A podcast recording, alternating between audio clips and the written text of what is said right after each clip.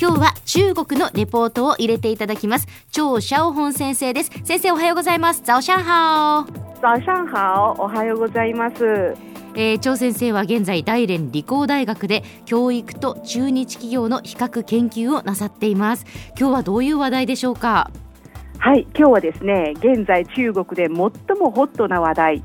一人っ子政策の緩和、えー、中国語で単独二胎、えー、単独二胎つまり、あの夫婦どちらかが一人っ子ならば、二人目の出産が可能となる、えー、政策のことについて、えー、お話をしたいと思います。わかりました。夫婦どちらかが一人っ子だったら、二人目を産んでいいよっていうことなんですね。そうです。はい。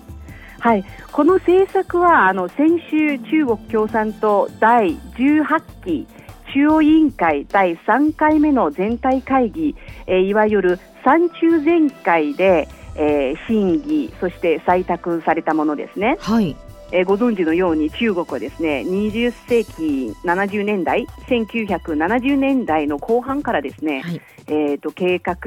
生育政策日本語でよく一人っ子政策っていうふうにあの訳されているんですが、はい、こういう政策を基本的な国策に据えて、うん、長年あの堅持してきたんですね。えーでこの一人っ子政策の実施に伴ってあの中国人口の爆発的な増加を抑制することができました。数字で見てみればですね一人っ子政策を、えー、取り始めた時から今まではですね40数年ぐらい経ちましたけど、ええ、70年代当時はですね中国の出生率は33%で、はい、で去年2012年はですね12%に下がりました。かなりの効果がありましたね。で、ね、また人口の自然増加率えー、は40年前は25%だったのが現在は5%未満になりました。だいぶ変わったんですね。でこの一人っ子政策の実施によって中国は4億人も少なく出産することができたというふうに専門家は計算してるんですね。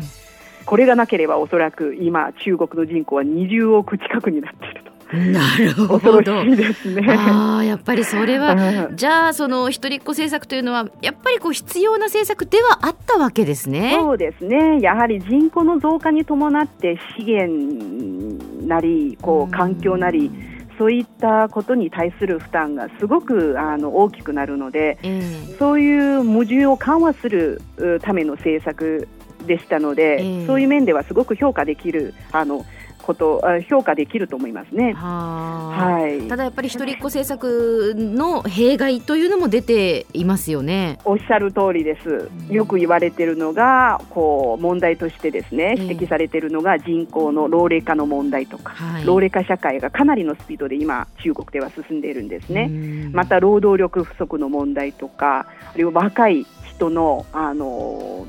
えー、負担がとても多くなってきていることなどとかはよく指摘されているんですね。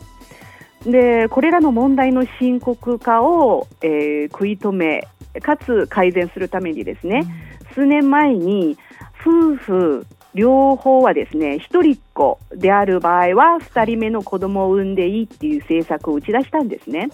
夫婦両方とも一人っ子の場合、はいはい、でも効果があの限界的なためですね。今回はさらに出産政策を、えまあ、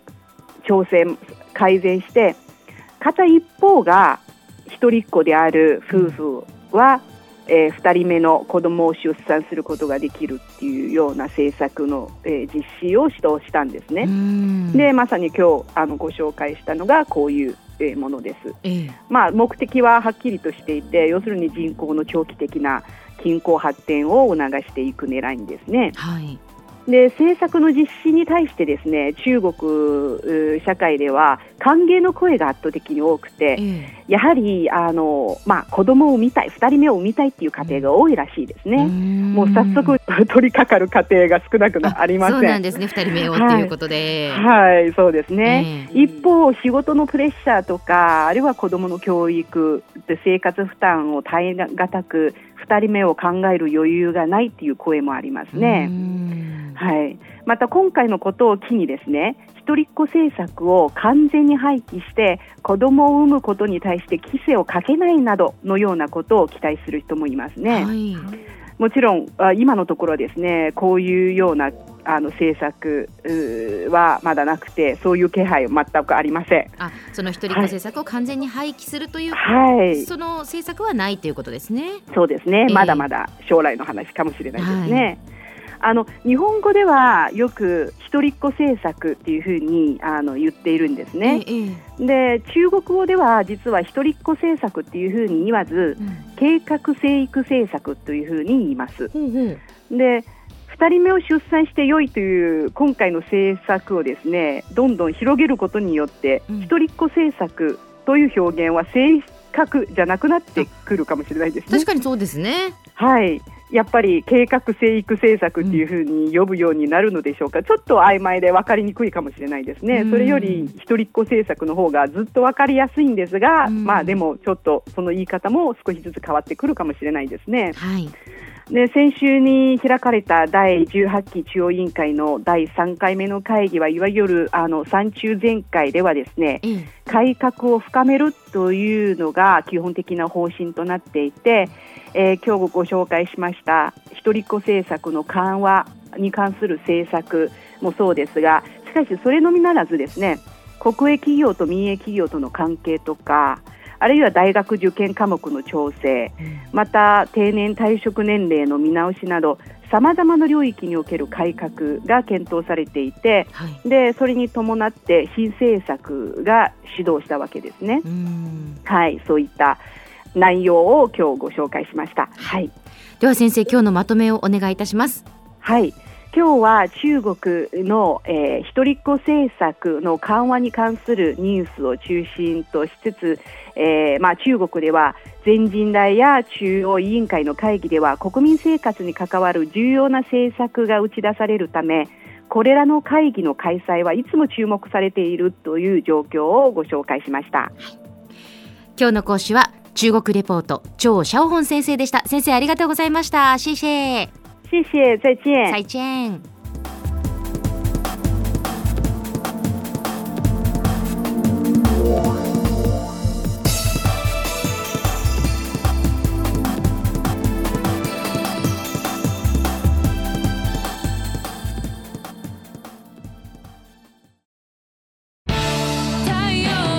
BBIQ は九州で生まれ九州の人たちに光を届けています九州のお客様が光り輝くように。それが QTnet の変わらない思いです。キラキラつながる QTnet。